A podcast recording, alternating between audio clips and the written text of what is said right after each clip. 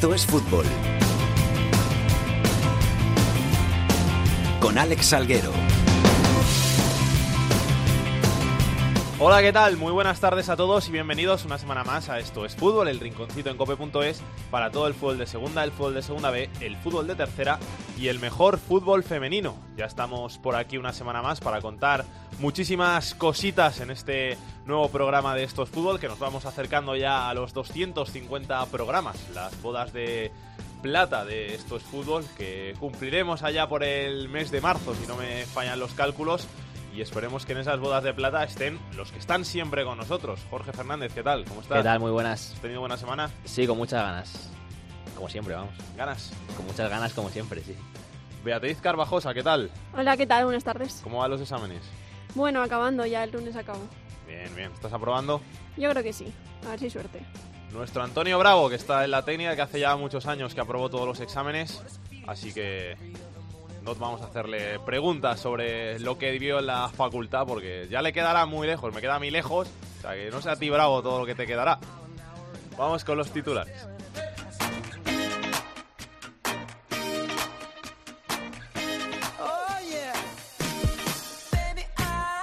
El Huesca con 49 puntos sigue como líder de la segunda división con 6 puntos de ventaja sobre el Cádiz. En posiciones de playoff se encuentran el Oviedo, el Rayo Vallecano, el Lugo y el Osasuna. Por abajo son colistas con 16 puntos el Sevilla Atlético y Lorca, 19 tiene el Córdoba y cae al descenso con 27 el Almería. Se cerró el mercado de fichajes en segunda división con más de 70 movimientos y la llegada a la categoría de jugadores como Reyes, que firma por el Córdoba, Nahuel y Cristian Rivera al Barça B, Bebé al Rayo Vallecano o Johnny al Sporting de Gijón. Se marchan a primera el Choco Lozano al Girona e Ignasi Miquel al Málaga. El Fuenlabrada se mantiene en lo más alto del grupo 1 de la segunda B, en el grupo 2 manda el Sporting B, en el tercero el Mallorca y en el cuarto el Cartagena.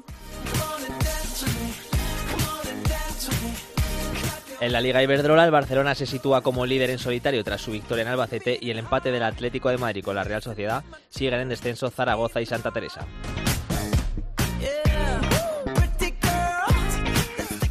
En la anécdota de la semana nos vamos hasta Andalucía porque el pasado sábado 27 de enero se vivió una curiosa imagen en el Ramón de Carranza. Allí se enfrentaban el Cádiz y el Lugo. En la zona destinada a los aficionados visitantes había un solo hincha del Lugo que se hizo famoso al ser enfocado por las cámaras de televisión. Álvaro Lorenzo, Lugo, ¿qué tal? ¿Qué tal, Alex? Muy buenas. ¿Sabemos quién es nuestro protagonista?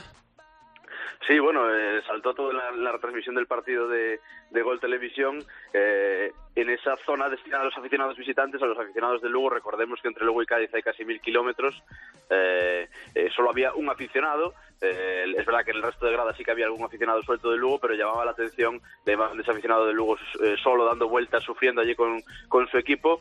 Y, y, se ha hecho famoso esta semana aquí por Lugo y, y, y lo conocemos, se llama José Sevillano y lo, lo tenemos por aquí. Sí, ahora vamos a hablar con, con, José Sevillano. Antes te quería preguntar por qué va a hacer el Lugo con él. Porque eh, sí. me han dicho eso, que va a haber homenaje o algo así. Sí, el Lugo se enteró de la historia, eh, una historia muy curiosa porque además, ahora nos lo contará él, pero no es de Lugo ni mucho menos, es andaluz. En teoría no tiene ninguna vinculación con, con Lugo, pero se hizo de este equipo. Eh, Lugo supo su historia, eh, con él en redes sociales, ha contado un poco eh, todo, toda su peripecia y lo que ha hecho ha sido invitarle al partido de este domingo en el Ancho Carro, Lugo Albacete, domingo a las 12, y él nos contará si va a venir y, y, y lo que van a hacer con él, pero seguro que, que, recibe un gran aplauso de toda la afición del Lugo por, por su ejemplo que dio en el Carranza. Pues es que de, de, lo que pasa que, claro, si él es andaluz, hasta, hasta Lugo va a tardar en, en llegar. Eh, sí, sí, sí, casi de una punta a otra, ya digo, mil kilómetros casi por carretera. Es mejor que te inviten a un partido con el Sevilla Atlético o por allí, por, por Córdoba o por Almería, hasta Sí, le queda, creo que el Lugo le queda, le queda visitar a, a Córdoba, quizás sería la, el partido más fácil para él, pero bueno, si, si el club le pone facilidades, también supongo que le hará ilusión estar en el estadio del, del club del que es aficionado. Y ya nos está escuchando nuestro protagonista, José Sevillano, muy buenas, ¿qué tal? Hola, buenas tardes. ¿Cómo estás? ¿Bien? Bien, bien, aquí andamos que todavía no me lo creo. Para contar un poco la historia, ¿de dónde es José Sevillano? De Sevilla Capital. ¿Y cómo se hace aficionado el Lugo? Pues en, una, en un ascenso del Lugo en Cádiz y desde entonces me vi todos los partidos del Lugo y me enamoró. O sea, que eres anti, me gustó. ¿Eres del Cádiz o eras del Cádiz no, y no. fuiste a ver el ascenso allí o, o cómo? No, no, yo, yo soy del Sevilla, pero estaba ese día aburrido en casa y como lo, lo echaban, digo, pues voy a ver el partido. Yo, yo no me esperaba que al final terminara tirándome el Lugo. Yo mm, esperaba ver un partido normal y corriente para ver quién ascendía. Y al final pues he terminado enamorándome del Lugo. Y ahora sufres y todo con los partidos. Ahora sufro más de la cuenta. Sí. Sí, demasiado sufro yo. Y antes de ser del Lugo, ¿que de, de qué equipo eras simpatizante? Del Sevilla. Del Sevilla nada más. ¿Pero ahora compartes colores o ya solo de- del Lugo? No, no, no, comparto los colores. Ah, y bueno, o además, sea que... como son, lo- son los mismos, pues no tengo problema. ¿Verdad? Te vale una camiseta y la otra. Jo- eh, José, eh, fuiste al, al Carranza a animar a tu Lugo. Estabas allí solo, que te vieron todas las cámaras sufriendo y te has hecho famoso.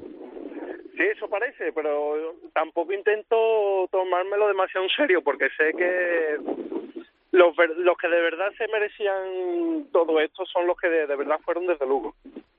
Esos son los que de, de verdad se merecen todo esto. Y ahora el, ahora el club te ha invitado a ti a, a ver un partido ahí en el Lugo, que ahora es cuando tú de verdad te lo tienes que merecer porque tienes que ir a Lugo a ver el partido desde Sevilla. Sí, sí, es el, el club, como tanto el club como a, a la contra se pusieron en contacto conmigo y me lo dijeron. Me, lle- me llevé la sorpresa y ansioso estoy ya de que sea sábado para ir para allá. ¿Cuándo vas a ver al Lugo? Eh, este sábado cojo avión para allá y el domingo. Pero- El domingo estoy allí. ¿Vas seguro? Sí, sí, sí, segurísimo. Te voy a presentar a nuestro hombre de, de COPE allí en Lugo, Álvaro Lorenzo, que, que seguro que está encantado de saludarte. Álvaro. Eh, ¿Qué tal, José? Encantado. Hola, muy buenas. Eh, decirte que vengas abrigado, ¿eh? que se espera en Lugo bastante frío. El Ancho Carro está Sí. al lado del río Miño aquí en Lugo, o sea que abrígate bien porque igual menos de 5 graditos seguro y vas a pasar frío y más siendo de Sevilla. Sí, no, entonces lo- los días que estoy aquí viviendo no, no me van a valer, ¿no? Eh, no, no, no, la verdad que, que, que vas a pasar frío, pero bueno, seguro que bonita experiencia y como decías tú al final, también la gente que se pegó la paliza de ir hasta, Cádiz, mil kilómetros casi desde Lugo, eh, que está bien que tengas un reconocimiento hacia ellos. Oye, se te veía sufrir mucho ahí, ahí en, el, en el Carranza, no, no, no veías que llegara el gol, ¿no? Menos mal que marcó Cristian Herrera al final. Sí, me- de verdad que yo creía que me iba a ir como en los demás partidos, porque siempre que he ido a ver Lugo o termina perdiendo o empata. Yo creo que al final soy el gafe aquí en Andalucía. Pero al final Cristian pues me dio la alegría. Álvaro, tendrás bueno. que decirle algún sitio para comer pulpo allí, para, para pasarlo bien allí en, en Lugo, que, que ya que va, que hace la visita, que aproveche. Claro. Sí, sí, de, de hecho el eslogan de, de la ciudad de Lugo, sí, para, para publicitarse es y para comer Lugo, o sea que no va a tener mucho problema en, en, en comer pulpo, en, en- en buenas viandas aquí en Lugo y, y seguro que, que, que esperemos que vea una victoria, porque ese Lugo-Albacete va a ser un partido bonito, pero bueno, este año lo que está claro es que estás disfrutando más que nunca con el Lugo porque 40 puntos el equipo en playoff, vamos, eh, estarás como loco, ¿no? Sí, eh, ver- en un principio no me esperaba que el club estuviera tan tan arriba, porque empezamos, no terminamos de empezar bien, pero es verdad que hemos cogido ya ritmo y ya espero que terminemos en primera, porque es que no lo merecemos. ¿Jugador favorito, José? eh, Iriome, Acer y Juan Carlos. Juan Carlos, Bueno, no, no- buen portero, no, he- buen no he portero. elegido más. No, no, no. Y el año pasado de José Lu, ¿no? El año pasado José Luz, efectivamente, sí. Pues, pues José, Álvaro, Dime. que muchas gracias, que disfrutes mucho de tu viaje a Lugo, que te lo pases muy bien, que gane el Lugo, ya que vas, que gane el Lugo, que, te traten como te mereces, porque al final los colores, pues se sienten, estés en un lugar o estés en otro, si al final eres de un equipo, sufres con él, ya seas de Lugo, de Sevilla o de donde sea. Que muchas gracias, José, y que, que de verdad que disfrutes mucho del, del viaje. Muchas gracias a ustedes. Muchísimas gracias. Hasta luego, Álvaro. Hasta luego. Take a seat. Esto es fútbol con Alex Salguero. I'm unaware of just how we got into this mess. Got so aggressive. I know we meant all good intentions. Vamos a por la vigésimo quinta jornada en la Liga 1-2-3, en la segunda división. Y tenemos al Huesca, que sigue líder destacado, que ya le saca 6 puntos al Cádiz y que ya le saca 11 puntos al séptimo clasificado, que es el Numancia, con lo que tiene un colchón bastante bueno a estas alturas para por lo menos, si las cosas se dan mal, acabar jugando los playoffs a final de temporada y peleando otra vez por intentar subir a la segunda, a la primera división. A la segunda división está el Huesca, que es el líder, como decimos. Por abajo tenemos al Lorca y al Sevilla Atlético, que siguen colistas, al Córdoba, que tiene 19 puntos, y sale de los puestos de descenso el Barça B que sumó su segundo triunfo consecutivo, que se impuso por 3-0 al Granada y mete en esos puestos de descenso al Almería, que lleva tres jornadas sin ganar y que después de unos meses cómodos en los que había estado en las posiciones de zona media-baja de la tabla, pues vuelve a caer a los puestos de descenso. Y esta semana tenemos partidazo en la segunda división, tenemos derby asturiano que se va a jugar el domingo a las 6 de la tarde en el Tartiere y que va a enfrentar al Oviedo y al Sporting de Gijón. Carlos Llamas, ¿qué tal? ¿Cómo estás? Hola, ¿qué tal compañero? Muy buenas. ¿Todo bien? Sí, sí, todo bien. La verdad que una semana tremenda, como dices, apasionante. Todo lo que se está viviendo en Asturias, en Gijón, en Oviedo, en Oviedo, en Gijón y en cualquier concejo de, Asturias, porque realmente lo, que hay en juego es un partido, sí, pero es mucho más porque el derby vuelve al Tartiere después de, de 15 años. No se habla de otra cosa, imagino, y además como el de la primera vuelta estuvo un poco descafeinado porque como coincidió con la subida al Angliru en la vuelta, esta vez de verdad sí que va a pararse todo, todo Asturias con el derby.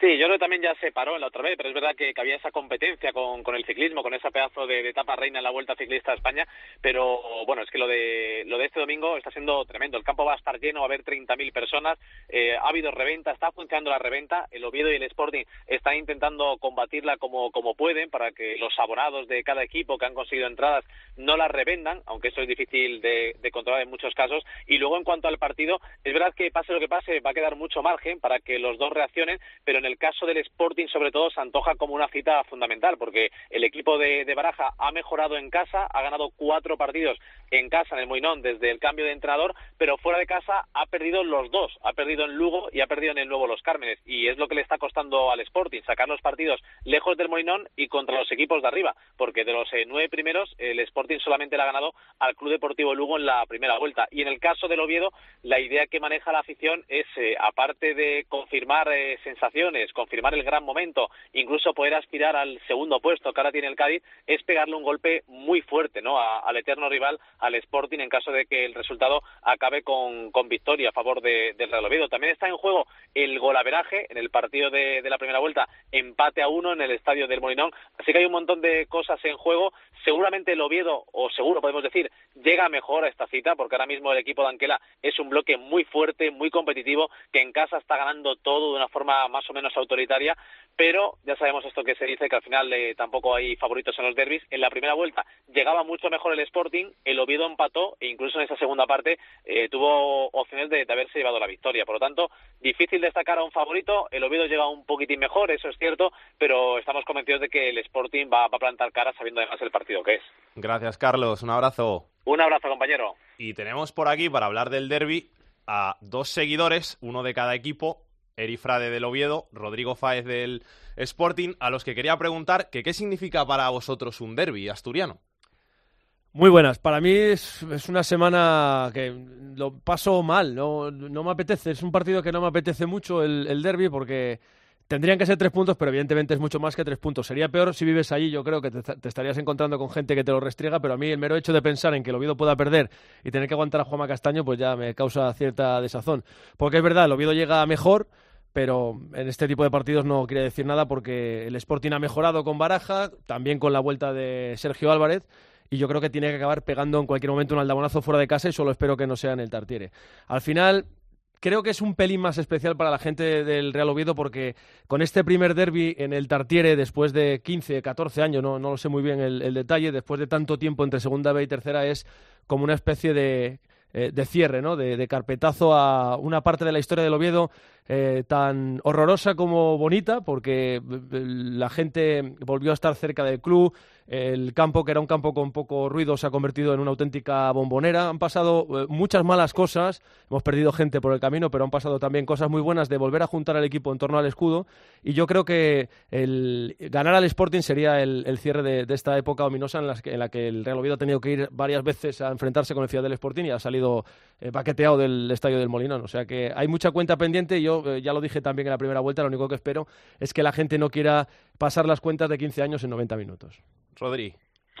Bueno, eh, buenas a los dos. Lo primero, eh, para el Sporting, desde la perspectiva más gijonesa, ¿no? Es un partido especial, obviamente, porque, porque como dice Eri, después de un montón de años se vuelven a enfrentar los dos equipos, pero, pero yo creo que el Sporting, quizá por las eh, últimas temporadas y porque efectivamente no ha pasado tantas eh, penurias como el Oviedo con los descensos, etcétera, yo creo que el Sporting eh, no le va tanto el partido de de este domingo, más allá del, del terno meramente especial, que digo, por la rivalidad, pero también por el tema deportivo, porque al final es otro partido más y, y sí que ves que, que el Sporting en ese aspecto, pues bueno, es un derby, te apetece, mola. Estas semanas a mí me gustan, al contrario que a Eric, porque al final estás todo el día colgado del WhatsApp, hablando con tus colegas del Oviedo, ves que se pican entre ellos, con los del Sporting, etcétera, y a mí me gusta mucho eh, esta rivalidad tomada de este tipo, ¿no? Para, como dice un colega mío también que es del, del Oviedo, dice, joder, me encanta que rabies tú y que rabie yo cuando me lo haces al revés, ¿no? Entonces, bueno, al final es una semana especial, como yo siempre he dicho, digas eh, lo que digas, de un lado te van a zumbar y del otro igual, entonces ahí al fin y al cabo lo que hay que centrarse en que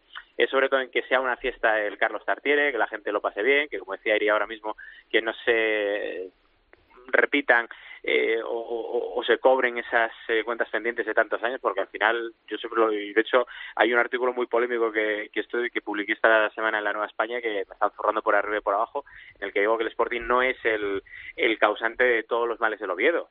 Entonces, bueno, ahí al fin y al cabo lo que tiene que hacer cada equipo, más que nada por la historia que tienen cada uno, uno rojo y blanca historia, la otra una historia azul muy bonita, sobre todo en los últimos años por ese eh, acto que comentaban tanto Carlos Llamas como Eri Frade y que la gente disfrute que son 90 minutos de fútbol y de pasión.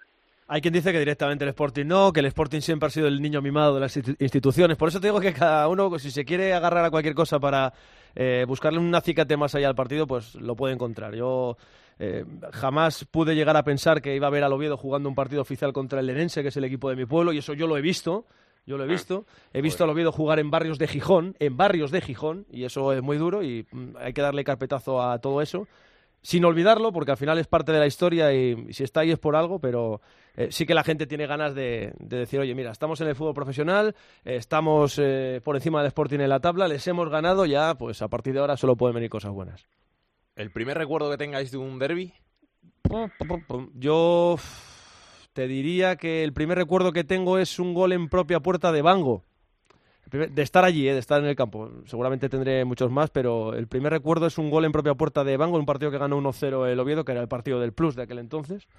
Que en el marcador se lo pusieron a Stoikowski, un macedonio que jugaba en el Oviedo, pero que fue con la rodilla de Bango en propia puerta. Bango, que es de los pocos jugadores que han jugado en los dos. Yo a Bango lo recordaba del Oviedo solo, ¿eh? Pues ha jugado en el Oviedo y en el Sporting, Iván Iglesias, en el Sporting y en el Oviedo, previo paso por el Barça. ¿Hay alguno más por ahí?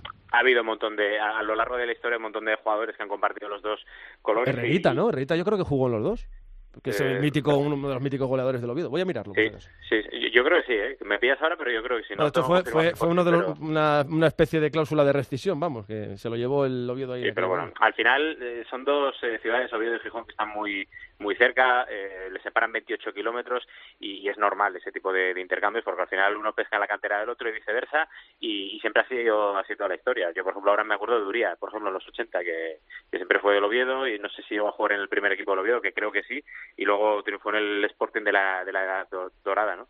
Y en cuanto a lo que comentáis ahora de mis primeros recuerdos del derby, yo sí que me acuerdo un gol de Monchu, que ganó el Sporting 1-0 y que hubo una avalancha bestial en uno de los fondos del Molinón. Me acuerdo el arbitraje de los Santos Omar en un partido en el Molinón. Carmona. Ah, Carmona, Carmona, Méndez, Carmona Méndez, verdad. era, era el que te iba a decir ahora mismo, que me acuerdo además de escuchar la radio esa misma noche y decir, pero vamos a ver, ¿cómo, cómo, puede ser que un árbitro haga semejante cosa en un derby? Bueno, al final son como digo yo, son cosas que, que te suman y te hacen crecer. Primero, eh, eh, del Sporting al Oviedo y viceversa, porque yo creo que cuando los dos comparten categoría, los dos son mejores siempre. En ese caso, porque porque uno intenta estar por encima del otro y al final es cuestión de superarse a sí mismo y de, y de seguir la línea y el camino de cada uno, ¿no? Hubo un tiempo en el que se manejó la idea entre bastidores, muy entre bastidores, de unirlos. Y se habló de hacer un campo a mitad de camino en el, en el Concejo de Llanera, que, que es la zona que queda justo en el medio. Pero evidentemente esto no, no va por ahí, no va por ahí. No, y, y de hecho de aquella, eh, me acuerdo que la gente o, o, los defensores de aquella idea decían que era imposible eh, llenar un campo o, o, llenar dos campos, mejor dicho, y que por eso intentaban hacer el Real Asturias, creo que, lo querían llamar. Y al final, mira, después de tantos años, el Molinón lleno, eh, 24.000 socios, socio, eh, o sea, récord de socios en este caso de, de, la entidad de, del Sporting Gijón en su historia por segundo año consecutivo. En el Oviedo creo que se han rebasado ahora mismo los 20.000 socios y, y, los dos estadios eh, con muy buen aspecto. El Sporting te lo llena cada poco. El Oviedo está en trazas de ello porque, porque se está creciendo en cuanto a capacidad y en cuanto a asistencia de público. Entonces al final se está demostrando que aquello era una tontería, pero vamos, eh, de límites insospechados. ¿Un resultado os atrevéis a dar para este domingo? Yo, yo no. Es que no. es que puede pasar cualquier cosa al final. Es que va a salir el partido como tenga que salir y eh, hay un factor humano que va a haber jugadores que en su vida van a jugar más ante 30.000 espectadores como van a jugar el, el domingo. Entonces, eh, que nadie se equivoque, que nadie tome una mala decisión en un momento dado. ¿Quién es el árbitro? ¿Sabes tú quién es el árbitro? No, no pues no imagínate, hay que, hay, hay que ver qué, qué, cuajo tiene el árbitro también para llevar este partido. Va, va, a ser un partido complicado para el árbitro, ¿eh? Y a ver cómo sí, está sí. el césped, porque yo las últimas noticias que tengo es que estaba nevando a menos de 400 metros en Asturias. Que esa puede ser otra, que el césped del Tartiere, pues si está en seco, bueno, tiene más o menos buen aspecto, pero tragar agua traga mal. Entonces, a lo mejor hasta podemos hablar de un partido con algo de nieve o con el campo pues, super pues blando. Entonces, entonces, un empate, Eri. Eh, sí, no, no. Si, si, yo, ¿qué quieres que te diga? Firmo perder, ya lo dije el otro día, firmo perder los dos derbis, que ya no puede ser, pero firmo perder los dos derbis y subir. subir. O, jugar, o, o, asegurarme el, el playoff. Porque yo, la, el verdadero miedo que tengo a todo esto es que pueda haber un Oviedo Sporting en el playoff. Ahí sí es que, que, entonces sí, desaparezco sí del país. Que, que, es, que es plausible. O sea, en la Entonces, final, en la final. No, no, yo me muero. O sea, yo si hay un novio de sport, yo desaparezco, apago la radio, la, te, luego me, igual me toca hasta hacerlo, ¿no? Pero es el, el, una de las, de, las may, de las mayores pesadillas que yo puedo tener ahora mismo es que haya un Oviedo Sporting de playoff. Porque, no por el espectáculo deportivo en sí, sino porque eh, creo que a veces el derby saca lo peor de la gente, de gente que, que es muy sí, maja, sí, sí. y yo lo que, no lo que no quiero es que fluya eso. Y, y con tanto en juego ya sería una, un desastre, vamos, un desastre. Yo, yo tengo una corazonada en ese aspecto, que se lo dije al principio de temporada a un buen amigo, que creo que uno de los dos equipos sube directo y el otro sube en playoff. Bueno, pues ya está. Así lo dejamos. Creo. Mejor, tal, mejor. Cual, tal cual está. Creo. Tal cual casi está, vamos. ¿Tú, Rodri, te atreves a pronóstico o no? No, no, no. ¿Tampoco? No, o sea, no, no, no, porque además ahora pones cualquier cosa en antena o en Twitter o en cualquier red social y luego, vamos, están restregándotelo el resto de la temporada. O sea, hay muy no, buenos no, jugadores sueltos en el campo, ¿eh? O sea, sí, hay sí. jugadores que sonarán menos, pero... Eh, Aarón Ñíguez, que no sé si estará para jugar o no, al final. Eh, Saúl Berjón, eh, Linares en momento de gracia con Toché el rato que juegue por parte del Oviedo. Diego Johannesson, que puede acabar jugando el Mundial con Islandia, que está en un momento de forma espectacular. Y luego, pues el Sporting eh, tiene a, a, Johnny, tiene a Michael Santos, tiene a Sergio ahí sujetando, tiene a Carmona. Eh, que me parecen muy buenos futbolistas para esta categoría y, y se puede decidir son en dos equipos, detalle. Eri, son dos equipos opuestos en todo, o sea, como digo yo, en los colores, en identidad, etcétera, pero sobre todo también incluso se ve reflejado en el campo este año, porque lo que le falta al Oviedo lo tiene el Sporting y lo que le falta al Sporting lo tiene el Oviedo, porque yo siempre he dicho durante todo el año que al Sporting le falta esa competitividad, esa intensidad que sí que tiene el Oviedo y que el Oviedo quizá eh, tiene muy buena calidad, ¿eh? el Oviedo, ojo, ¿eh? porque creo que tiene muy buena plantilla, pero quizás no tiene puesto por puesto tanta calidad como tiene el Sporting, entonces yo creo que al final se complementan unos y otros dentro y fuera del campo. Pues Eri, Rodri, muchísimas gracias por pasaros por aquí. A ver qué tal resulta el partido. Lo más importante, esperemos que no haya ningún problema, que se eviten los incidentes que hubo en el partido de la primera vuelta en Gijón. Que, que no, no, se manque nada. nadie, ¿eh? que se dice. Que no se haga daño a nadie. Eso es. Que no pase nada y que al final se viva una fiesta del fútbol asturiano. Muchísimas gracias. Ojalá sea así. Un abrazo, Rodri. Suerte a partir del lunes. Venga, chao. Igual, igualmente, anda. Un abrazo. Slow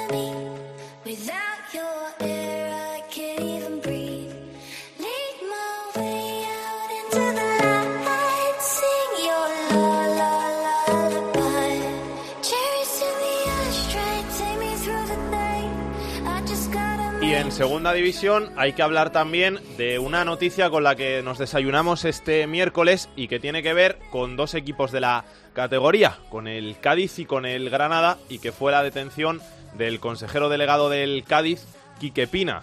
Rubén López, Cádiz, ¿qué tal? Muy buenas, ¿cómo estás? Hola, ¿qué tal? ¿Cómo estáis? Hola, muy buenas. Bueno, pues como tú decías, pues sí, fue la noticia en el día de ayer, la bomba, la hecatombe en el Cádiz, esa detención de Quique Pina a las 8 de la mañana, agentes de la, de la Policía Nacional, de la UDEF, acudían a su domicilio familiar en Murcia y procedían al registro de la vivienda de Quique Pina y también a su detención. Mañana va a prestar declaración el consejero delegado del Cádiz en la Audiencia Nacional ante el juez de la Mata el juez que también llevó el caso, caso Neymar, entre otros, y eh, se le acusa de una supuesta de un supuesto blanqueo de capitales de su etapa en el Granada. Hay que recordar que Quique Pina fue presidente del Granada y se, se investigan el fichaje de jugadores de aquella época como presidente de Granada, con que mm, gracias también, merced también de la relación que Quique Pina mantenía con el Udinese, con el equipo italiano, y eh, pues ese traspaso de jugadores que había entre Udinese y Granada parece que están en el punto de mira de, la investigación y es lo que se está investigando. Eh, también ayer, además de esa detención de Pina y el registro de su vivienda, se registraba la propia sede del Granada, en el Estadio Los Cármenes, también en el, Estadio Carranza, las oficinas del Cádiz y la Ciudad Deportiva del Rosal, en la que el propio director deportivo del Cádiz, Juan Carlos Cordero, mano derecha de Quique Pina, era interrogado por la policía, no le han detenido, pero sí fue interrogado en el día de ayer. Y a todo esto el Cádiz se desmarca, el Cádiz de Fútbol se desmarca de todo esto, recuerda que es una operación contra Pina, una investigación contra Quique Pina y que el Cádiz no tiene absolutamente nada que ver. En unos minutos va a tener lugar el Consejo de Administración del Cádiz en el que se podría incluso hablar de que eh, echan del Consejo de Administración a Quique Pina, aunque hay que recordar que Pina ahora mismo, además de consejero delegado del Cádiz, es uno de los dueños del club, junto con el otro dueño, que es Manolo Vizcaíno, el presidente, con el cual ni se habla siquiera. Así que evidentemente esto va para largo. Mm, decíamos antes, mañana va a declarar Pina ante el juez. Ha pasado toda la noche en la comisaría policial de Murcia y mañana, eh, una vez que el juez tome declaración a Pina, pues decidirá si eh, lo encarcela de forma, si lo, si lo mete en prisión de forma preventiva, confianza o con libertad confianza. Veremos, pero evidentemente esto esto va para largo, ¿no?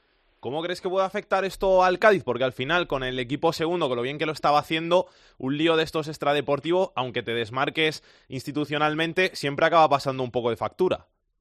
Bueno, hoy ha hablado Álvaro Cervera al respecto, entrenador del Cádiz, y ha dicho que, que no les va a afectar, que no, no tiene nada que ver con ellos, que bueno, que es una situación evidentemente que les ha cogido por sorpresa, que no se esperaban ni mucho menos, pero que no les va a afectar de ninguna de las maneras y que también después nosotros por otro lado hemos hablado porque la duda era eh, una frase que siempre ha repetido Quique Pina es que a los jugadores no les afecta nada siempre que estén cobrando, siempre que estén al día, nunca les va a afectar en el campo, ¿no?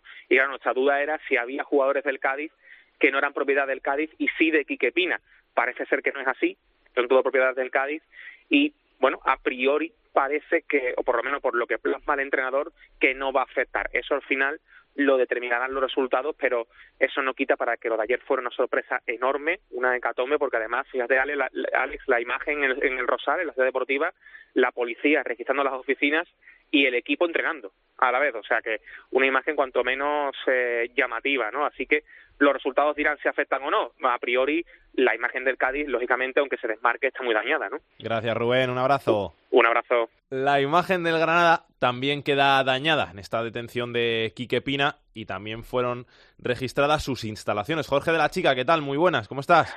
Pues eh, muy buenas tardes. Aquí acabamos eh, de llegar de la presentación de un par de jugadores, los que ha conseguido fichar el Granada en este mercado invernal y sí es cierto que se ha deteriorado la imagen del Granada porque precisamente se dice que eh, el periodo investigado fundamentalmente de Quique Pina es el que gira en torno a su gestión en el Granada incluso se habla de casos muy concretos de los traspasos de Siqueira, de Nión incluso el de Ebrahimi que pudieran estar comprometidos en esta situación. La sorpresa eh, se produjo eh, cuando llegó la policía primero a la ciudad deportiva luego también al nuevo Estadio Los Cármenes. El Granada tiene repartidas oficinas entre estos dos lugares y eh, estuvo a punto esta situación de haber entorpecido el normal desarrollo de un 31 de diciembre, porque es el día en el que se ultiman detalles de cara a las operaciones del mercado de invierno. El Granada no había conseguido todavía concretar ninguna operación y le cortaron el fax, perdón, el fax, antes sería el fax, hoy sería el Internet en, en las dos instalaciones. Y por tanto, incluso el Granada llegó a solicitar a la Federación Española de Fútbol, a la Liga del Fútbol Profesional, y se dirigió también a la FIFA en el sentido de que le ampliaran el plazo para poder fichar porque estaban sin internet. Y claro, hoy en día fichar sin disponer de este medio de comunicación es prácticamente imposible, pero al final dio tiempo a concretar las operaciones que estaban previstas, se ha podido realizar un par de fichajes, Lusager que procede del Celta, cedido también otro cedido en este caso del Benfica Agra, que venía de la Liga Portuguesa y que eh, ya estuvo en España en el Betis. Y aquí se cree que esto debe de, en principio, perjudicar muy poco al Granada Club de Fútbol, si acaso hubiera alguna responsabilidad civil subsidiaria, algo extraño.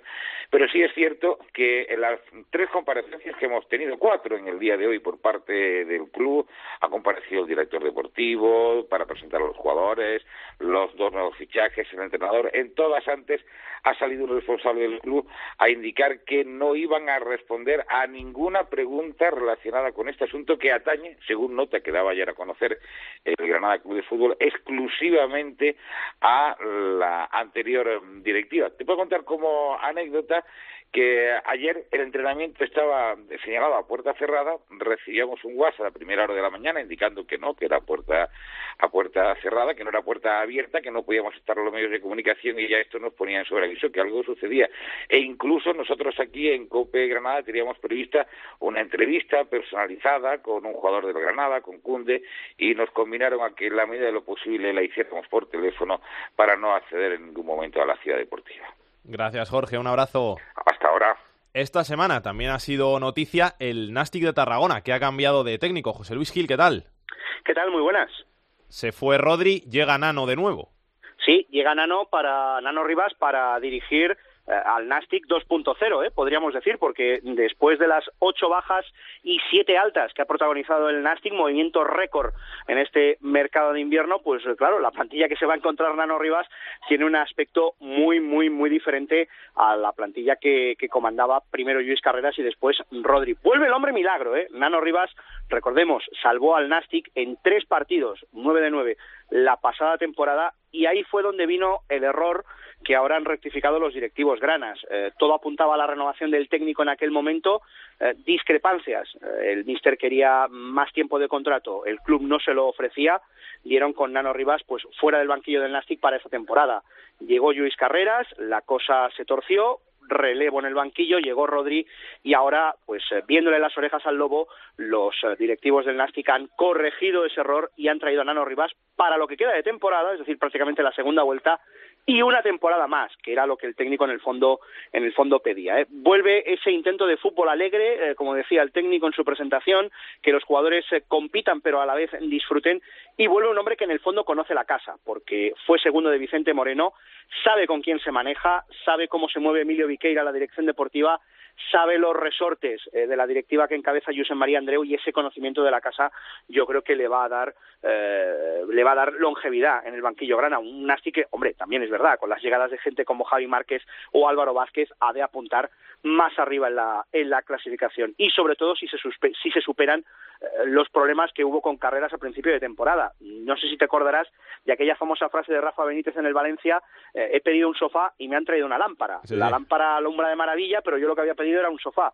Pues eso fue un poco lo que pasó con Luis Carreras, que pedía una cosa, la dirección deportiva traía otra. Yo creo que con Nano Rivas va a haber mejor entendimiento. Se han producido esas siete altas y ocho bajas. La plantilla tiene un aspecto muy diferente y con gente muy ilustre.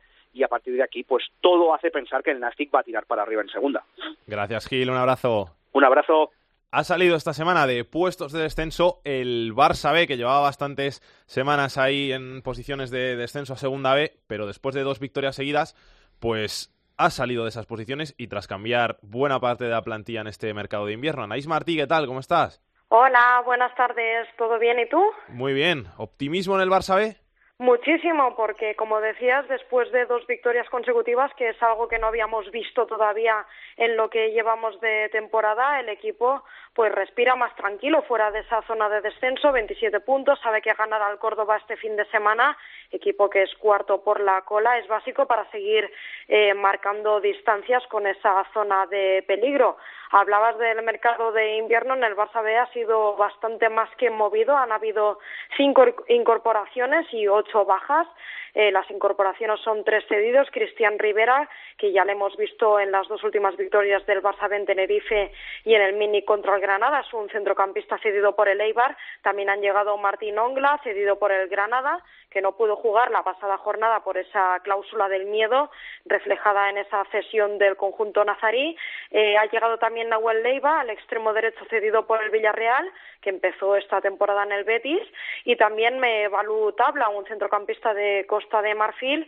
Este sí que es eh, fichaje, ha firmado por tres temporadas más tres opcionales, y ayer conocíamos eh, el fichaje a última hora de Marcus McGuan, que es eh, un irlandés, perla del Arsenal, que ha llegado para las próximas tres temporadas y tiene más eh, dos opcionales. A todo esto han habido también eh, salidas, ocho bajas, cinco de de futbolistas que no contaban para Gerard López y dos eh, muy sensibles, como es la del Chocolozano, que se ha marchado al Girona, y también em, la baja de Fali que ha vuelto al Nastic de, Tarragona. Fali tenía cesión eh, llegó el, el, invierno del año pasado, tenía cesión con el Barça B hasta final de temporada y él mismo pues ha pedido avanzar su regreso a Tarragona viendo pues todas las incorporaciones que han habido y que últimamente no era titular indiscutible sino que más bien Gerard López contaba con él pues para los eh, recambios para las segundas partes. Así que con estas caras nuevas encara el Barça B esta jornada eh, no va a estar porque es baja por sanción Ruiz de Galarreta, pendientes también de José Arnaez, que sufre una pubalgia, está entrenando pero es duda para el partido. Tampoco sabemos si van a estar Abel Ruiz, que tiene un esguince en el tobillo derecho, ni Oriol Busquets, que sufre una contusión en el muslo derecho. Pero con todos estos recambios, pues está claro que, el, el filial azulgrana se lo mira todo con bastante más optimismo. Te tengo que preguntar, Anaís, también, porque no sé cómo se verá allí, pero desde fuera llama mucho la atención que el Barça, un equipo que siempre ha apostado por, por la cantera, que siempre ha apostado por, por la masía, haya hecho tantas incorporaciones de jugadores de fuera que estén quitando el sitio en muchas de esas ocasiones a, a jugadores criados ahí en, en la masía. Pues sí, porque haces bien en preguntarte eso, porque contando estos días con el mercado de fichajes eh, salen 15 incorporaciones nuevas que han llegado al Barça de este año. Eh, algunas se han marchado, pero la mayoría de la plantilla pues está hecha entera de futbolistas eh, que han venido para reforzar el equipo. De hecho, ahora mismo de la cantera solo hay 11 jugadores y de estos 11 hay cuatro que son juveniles y que no tienen ficha propia del Barça B, como Abel Ruiz o Uriol Busquets, que van contando para Gerard López, pero que no tienen ficha eh, con el filial porque evidentemente no caben. Se está criticando bastante esta gestión porque en un principio la idea del filial es nutrir de jugadores de la casa al primer equipo y vemos pues un poco que se está cambiando bastante esa filosofía. Eh, el objetivo es eh, mantener la categoría para empezar, o al menos eso es la sensación que da, y luego estaría la de nutrir al, al primer equipo. Eh, no se comparte en muchos sitios esta, esta filosofía que está adquiriendo el filial del Barça, que tiene el presupuesto más alto de segunda, que se ha alejado ahora mismo de la zona de descenso y que, como decías, pues parece que está cambiando un poco ese, ese objetivo que tenía porque llevamos 15 futbolistas fichados esta temporada. No está mal. Gracias, Anaís. Un besito. Un abrazo, que vaya bien. Y esta semana también ha sido noticia el cambio del escudo de la Cultural Leonesa. Jorge, tú que eres fan de la Cultural Leonesa, aficionado, ¿cómo ves el nuevo escudo? ¿Qué ha pasado? Sí, bueno, pues han cambiado el escudo porque entra dentro de, de las reformas que está llevando el club para modernizar. De los gestores del club están llevando a cabo unas reformas para modernizar el, club en esta nueva temporada en segunda división y una aparte de reformar por ejemplo el estadio y la zona VIP y demás también ha llevado a cabo una reforma del escudo que lo significativo es que han quitado de lo que es el escudo la palabra deportiva, porque como todo el mundo conoce se llama Cultural y Deportiva Leonesa, pero en el escudo ahora mismo aparece solamente Cultural Leonesa y a los lados la, el año de nacimiento de la fundación de, del sí, del club. Entonces, bueno, se ha generado un poco de controversia en, la afición, en la afición leonesa. Lo que sí que es verdad que yo creo que igual que pasó como en el Atlético de Madrid, todos los cambios al principio sorprenden un poco, pero que poco a poco yo creo que se, que se irá convenciendo la afición y le gustará cada vez más el escudo, porque además me parece que lo van a empezar a implementar la temporada que viene. O sea que yo creo que poco a poco no será un inconveniente para que sigan apoyándoles. Yo en esto siempre digo, como en la NBA, que todos los años cambian los logos de los equipos y nunca pasa nada. O sea que al final el escudo va a seguir siendo el mismo con unos retoques otros. Y si te das cuenta, a lo largo de la historia el equipo habrá podido cambiar el escudo 20 veces. Efectivamente, además que los retoques tampoco son llamativos y son retoques mínimos. O sea que yo creo que tampoco, que tampoco es para tanto, vamos. Y vamos a cerrar este repaso a la segunda división hablando del mercado de fichajes que se cerró este miércoles a las 12 de la noche y que nos ha dejado bastantes incorporaciones que nuestra Bea Carvajosa nos va a resumir. Cuéntanos, Bea. Pues mira, sí, ayer eh, se, cerró el mercado de invierno y los equipos de segunda división se han reforzado bastante para afrontar este último tramo de la temporada. El fichaje más llamativo ha sido el de José Antonio Reyes por el Córdoba, un refuerzo de lujo para un equipo que está luchando por la permanencia. Pero el Córdoba no ha sido el único equipo que ha presentado a nuevos jugadores. El líder, el Huesca, ha incorporado al portero Roberto Santamaría y al centrocampista Moy Gómez. Su perseguidor, el Cádiz, se ha hecho con los servicios de Eugenio Valderrama y el delantero Jona, que vuelve al club. Para seguir plantándoles cara, el Oviedo ha reforzado la delantera con Olmes García y el Lugo con la llegada de Chuli, que no había jugado ningún minuto con el Getafe y no entraba en los planes de Jorge Bordalás. Al Rayo Vallecano regresan dos ex, el delantero Bebé y el centrocampista Armenteros. Y el Osasuna incorpora a Robert Ibáñez y a Borja Lasso, procedente del Sevilla Atlético. Por otra parte, el Numancia, que quería reforzar su lateral izquierdo, ha fichado al exfutbolista del Deportivo Saúl García. Y el Granada este año solo ha incorporado a un nuevo futbolista, al centrocampista Jules Sager. Más fichajes ha hecho el Sporting de Gijón, que ha incorporado a Johnny, Hernán Santana, Nano Mesa y Guitián. El Albacete ha anunciado el fichaje del central e. Gorosito y del portero Rubén Miño, y el Valladolid el del Borja Herrera y Ontiveros, que llega cedido del Málaga. Uno de los fichajes más llamativos ha sido el de Luis Milla por el Tenerife. Luis Milla que pagó 500.000 euros, hay que recordar el Tenerife al Fuenlabrada pagando la cláusula de, rescisión. ¿Algo más? ¿Alguno más? Sí, hay más todavía. El Lastic de Tarragona también ha hecho dos grandes fichajes, como son los veteranos de Primera División, César Arzo y el delantero Álvaro Vázquez. Y otro veterano de Primera División es eh, Karim Yoda, ex del Getafe, del Getafe, que llega al Reus. Por su parte, el Alcorcón ha fichado a cuatro futbolistas, Mateo García, Pablo Vázquez, Asdrúbal y Eddie Silvestri y para pelear por la permanencia en segunda, la Cultural Neonesa ha incorporado a seis futbolistas, entre los que destaca el japonés Ideguchi. Por su parte, el Barça ha hecho eh, tres fichajes internacionales, como son el marfileño Balú Tabla, el británico McGuan y el argentino Nahuel. Por último, el Lorca se refuerza con Fede Vega, Didier Digard y Ali Maye, y el Almería lo hace con el delantero italiano Soleri y el centrocampista Sulaiman Marra. Gracias, Bea. Que pase Pedro Martín. El enfadato de Pedro Martín. Hola Pedro, ¿qué tal? ¿Cómo andas? Muy bien, bueno, muy bien. Un poco tocadillo de la garganta, pero bastante bien. Cuéntanos. por cierto, vaya nombrecillos que tienen algunos de los fichajes de segunda división. Sí, sí, ¿eh? pero el fichaje random de esto que se dice al final. Fichajes extraños como el de Reyes por el Córdoba, que es algo que uno no termina de, entender, pero bueno. Bueno, pues a ver si eh, el Córdoba ya, está, estando en la situación en la que está, pues tiene que recurrir a veces a cosas extrañas a ver si alguna funciona y es capaz de salir de, esa zona tan peligrosa en la que se encuentra ahora mismo. No, eh, mira, precisamente iba a hablar de uno de los, esos equipos que están en la zona baja de la clasificación, en concreto es el Lorca, que ya lleva ocho derrotas seguidas y no es fácil encontrar una racha tan mala en un equipo de segunda división en las últimas temporadas. Recuerdo que la última victoria del Lorca fue en Tarragona el 25 de noviembre. Bueno, pues desde entonces ha perdido todos los partidos.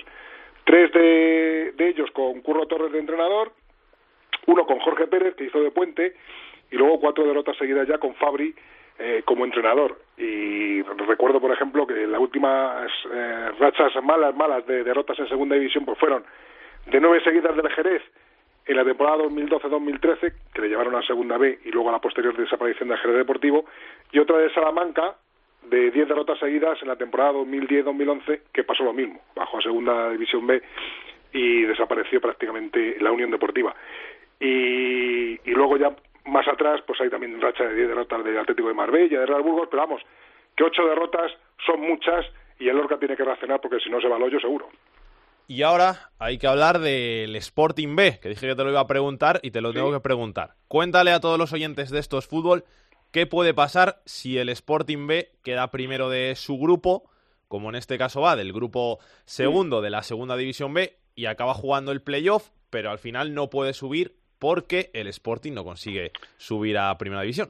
Sí, eso les pasa no solamente al Sporting, también puede pasar, por ejemplo, con el Granada B, que también está luchando por eh, los puestos de ascenso en su grupo de, de segunda B, el grupo cuarto, pues esos equipos, eh, como la, la segunda división B acaba tres jornadas antes de que termine la segunda división A, pues si esos equipos, eh, su equipo principal no tuviera en ese momento opciones de ascenso en segunda división, pues no jugarían la, fase de ascenso en segunda división B, pero como es muy raro que faltando tres jornadas eh, ni el Sporting ni el Granada, por ejemplo, que estábamos hablando de estos casos, no tengan ninguna opción matemática de ascenso, pues esos equipos jugarían la fase de ascenso a segunda división y si luego, si finalmente la consiguen, consiguen el ascenso, pero sus equipos no han subido a primera división, pues tienen que dejar la plaza a los equipos últimos con los que se hayan enfrentado en esa fase de ascenso. Eso pasa muchas veces, es bastante frecuente, eh, con las categorías que tenemos nosotros en el fútbol español, con los filiales y esas cosas, y bueno, pues este caso evidentemente con el Sporting que va primero y destacado en su grupo de segunda división B, pues es un claro ejemplo de lo que puede suceder a final de temporada. O sea que poniendo el ejemplo, el Sporting queda primero de su grupo, con lo cual juega con los primeros de los otros grupos, lo que te da bastante más opciones de subir a, a segunda división. En este caso, imagínate que toca un Sporting B Cartagena. El Sporting B le gana al Cartagena. Y luego al final el Sporting acaba quedándose en segunda división. ¿Sube directamente el Cartagena ya? No, porque el Cartagena al perder tendría que irse a la fase de repesca con los otros equipos que han quedado eh, segundos, terceros y cuartos en segunda B. Sí. Entonces lo que sucedería es que al final subiría uno de los que ha perdido la última eliminatoria, no el Cartagena. Muy lioso, muy lioso. No, quiero decir, el Cartagena al perder con el Sporting la primera eliminatoria Sí. de la fase de ascenso ya entraría en la fase de repesca, en la que entran los dos campeones que han perdido su primera eliminatoria. Sí. Con lo cual ya se mete en esa repesca y lo que al final el que subiría ocupando el, puerto- el puesto del Sporting B que no subiría a segunda sería uno de los equipos que ha perdido las últimas eliminatorias de ascenso a segunda división, que a lo mejor está el Cartagena o a lo mejor no, porque podría haber perdido la eliminatoria anterior. ¿Está más o menos claro o no? Sí, sí, sí, ya sí que me he enterado. Eso, o sea, tú, el Cartagena se mete en la repesca y ya es un equipo más. Entonces, lo- de los dos últimos que quedasen eliminados en la última eliminatoria de ascenso, tendría que salir el que ocupara el puesto del Sporting B, que no, habrá, no habría ascendido porque el Sporting A no habría subido a primera división. Perfecto, muchas gracias, Pedro. Venga, hasta luego.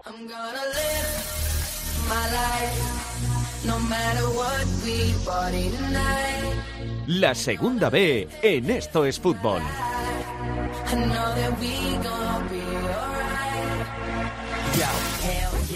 Y ya está por aquí el capitán de la segunda vez, Rubén Bartolomé. Rubén, ¿qué tal? ¿Cómo estás?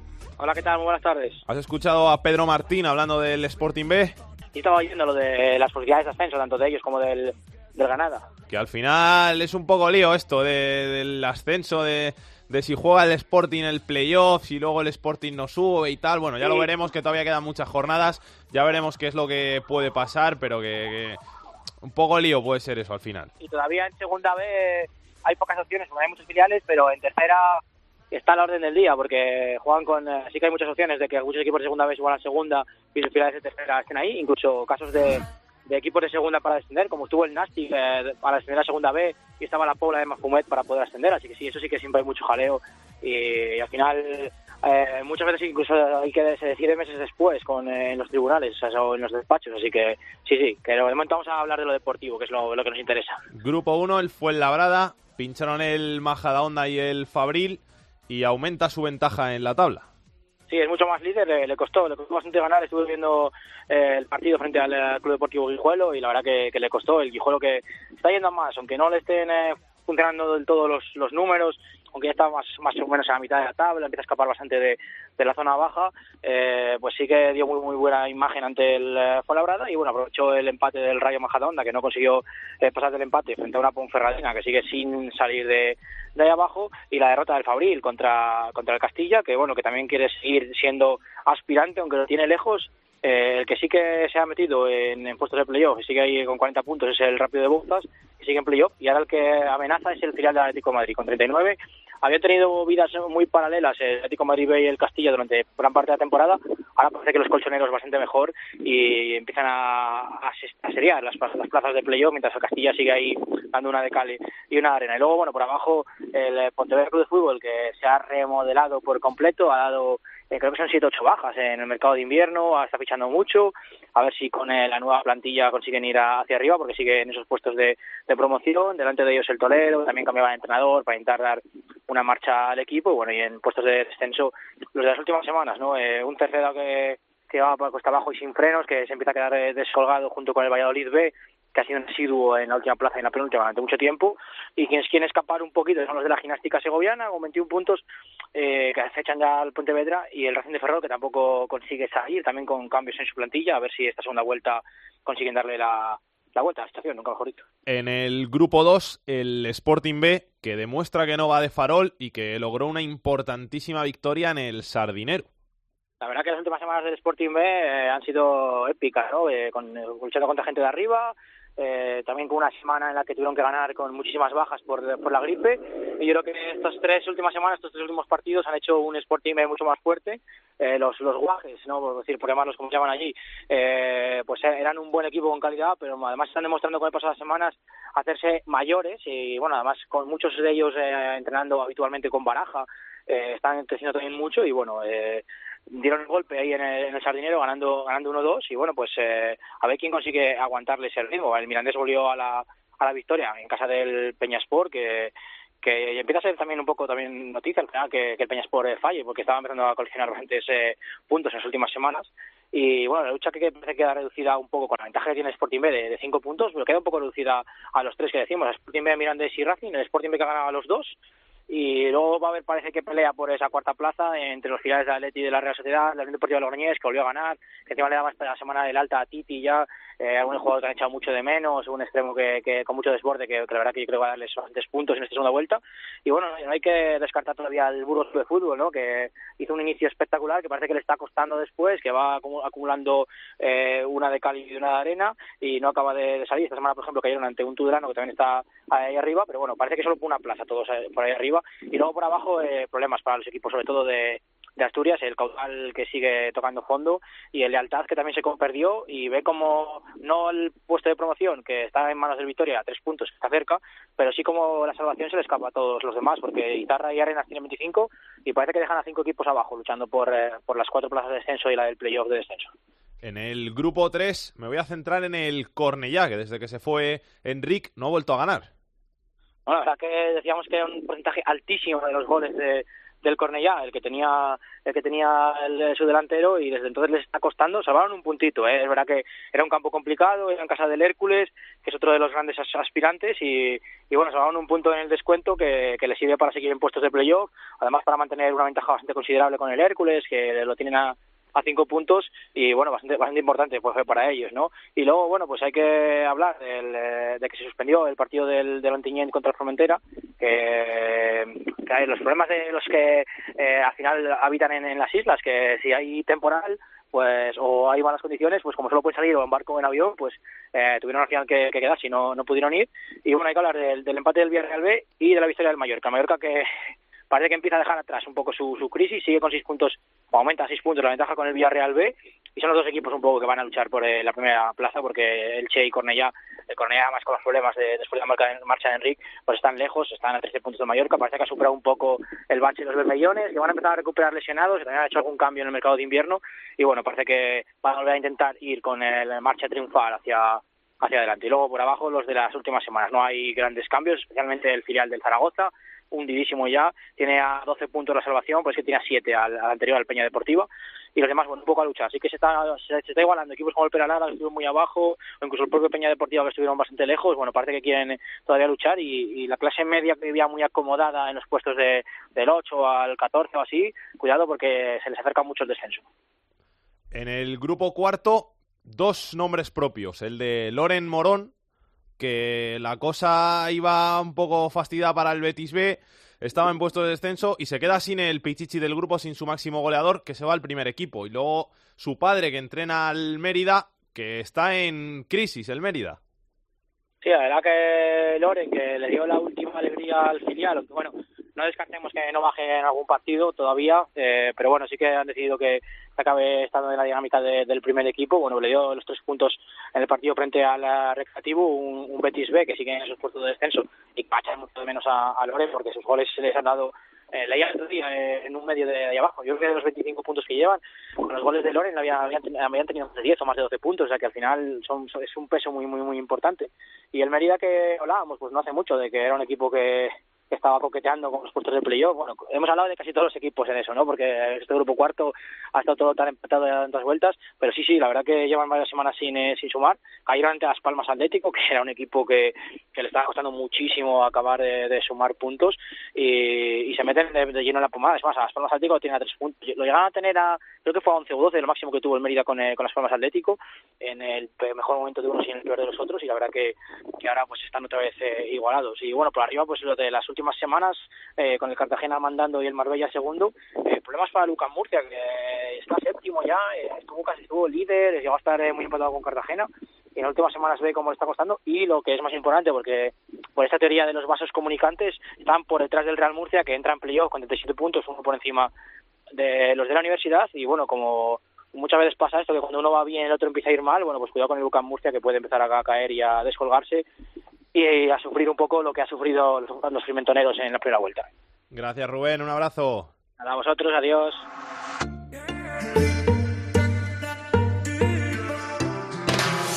El fútbol femenino en Esto es Fútbol. La noche pa' mí no es de otro. Te voy a colgar, ya no hay vuelta atrás. Si me llaman, no respondo. Tira porque te se perdió tu game. Tiro porque me Con este lo malo, saludamos a nuestra Andrea Peláez, directora de Área Chica. ¿Qué tal, Andrea? ¿Cómo estás? ¿Qué tal, Salguero? No me gusta la canción, ¿eh? ¿No? Entonces No estás contenta porque ha ido la otra, ¿no? Eso es, yo era partidaria de tu canción, de Amaya y Alfred, y esa es la que nos va a defender. No me gustaba nada la canción de lo malo. Yo he de decir que voté por las dos. Ay, no, o sea que no te mojaste, ¿no? No me mojé. Había una forma, vamos a desvelarlo, había una forma en la que podías votar dos veces, que era si te registrabas una vez con Gmail y otra vez con Facebook, y yo voté una vez por cada una de las canciones. así. Bueno, pues se puede decir también que has ganado, ¿no? Sí, sí, he ganado, he ganado. Tenía un 66% de posibilidades, o sea que he ganado. Vamos a contar cositas de fútbol femenino. Sí, pues eh, tenemos que contar sobre todo que volvemos a tener líder en solitario porque el Barça ganó en su casa al Fundación Albacete, en casa del Albacete por cero goles a tres y vuelve a ser líder en solitario porque el Atlético de Madrid volvió a tropezar. Segundo empate, tercer tropiezo, dos empates y una derrota. Suma el Atlético de Madrid, tropezó en casa de la Real Sociedad, 1 a 1, por lo tanto, líder el Barça en solitario con 46 puntos, segundo el Atlético de Madrid, por debajo. El Zaragoza, que es colista, volvió a sumar un punto en su casa con un empate ante el Madrid Club de Fútbol Femenino. Es la primera vez que suma en este 2018, no lo hacía desde el 12 de noviembre, pero sigue siendo colista con seis puntos muy lejos de la salvación. 12 tiene el Santa Teresa de Badajoz, que empató en casa ante el Valencia, un empate con mucho mérito, tiene 12 puntos, a tres puntos de la salvación el Santa Teresa, y el Valencia, como empató, y el Granadilla, que es una de las grandes sorpresas de lo que va de temporada, ganó en casa al Levante, pues el Granadilla está colocado cuarto en la tabla clasificatoria tras Barça, Atlético de Madrid, Atlético de Bilbao, y por detrás tiene al Valencia, tiene también al Real Betis, al Levante, que ha caído hasta la séptima posición, y octavo en puestos de Copa de la Reina también la otra sorpresa, el Madrid Club de Fútbol Femenino, que en su primer año en Primera División está firmando un temporadón. Así que vamos a ver qué sorpresas nos da la jornada próxima, que arrancará el sábado y arrancará con el actual segundo de la clasificación, el Atlético de Madrid, a las 11 menos cuarto, que recibirá el Santa Teresa en casa, y el Barça eh, que lo hará a las 4 del mediodía ante la Real Sociedad, que es un partidazo. Así que vamos a ver si se mueve más la tabla en esta nueva jornada. Gracias, Andrea. Un besito. Un besito, Sánchez. Chao.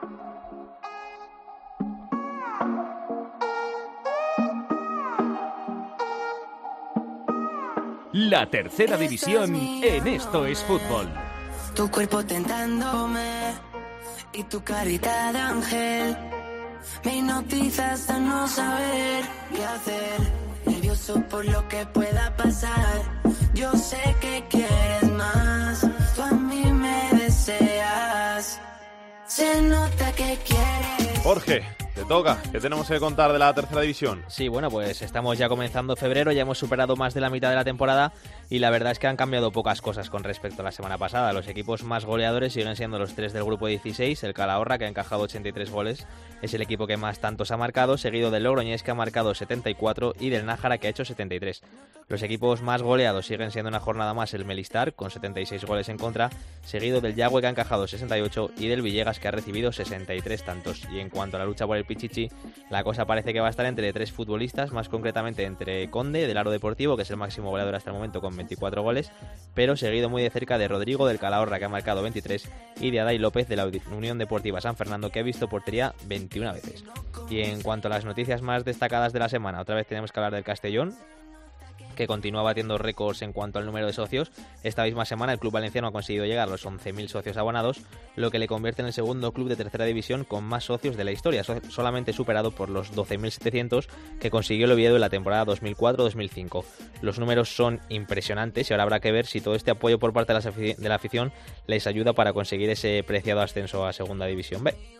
Y la otra noticia de la semana tiene que ver con la Arandina, porque dos de los tres futbolistas que están siendo investigados por un presunto abuso de- sexual a una menor decidieron demandar al club por despido improcedente, hecho que el club ha reconocido y tendrá que indemnizar a los dos fu- futbolistas con 1.500 euros. Hay que recordar que el juicio para estos tres jugadores aún no se ha celebrado.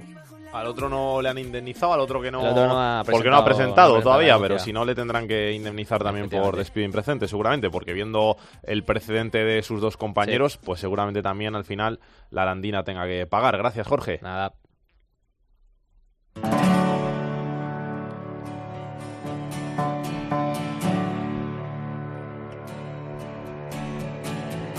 Vamos con la agenda de Aitor Puerto. Comenzamos el repaso a la agenda futbolística del fin de semana con la segunda división, jornada 25, los dos grandes partidos. El primero, el viernes a las 9, Osasuna sexto recibe al cuarto, al Rayo.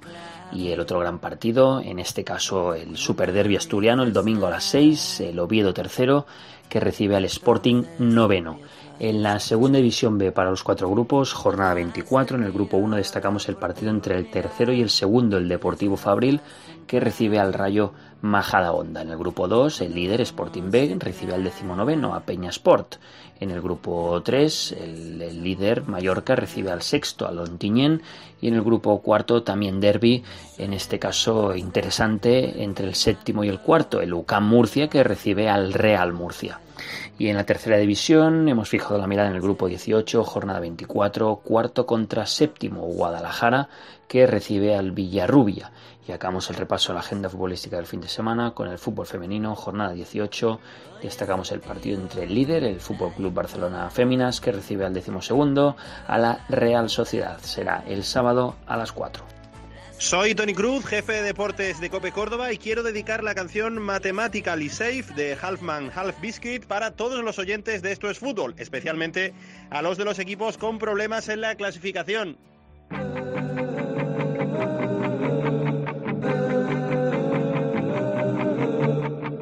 May morning, hanging round trapdoor, saw a girl like I've never seen before. I wanna make her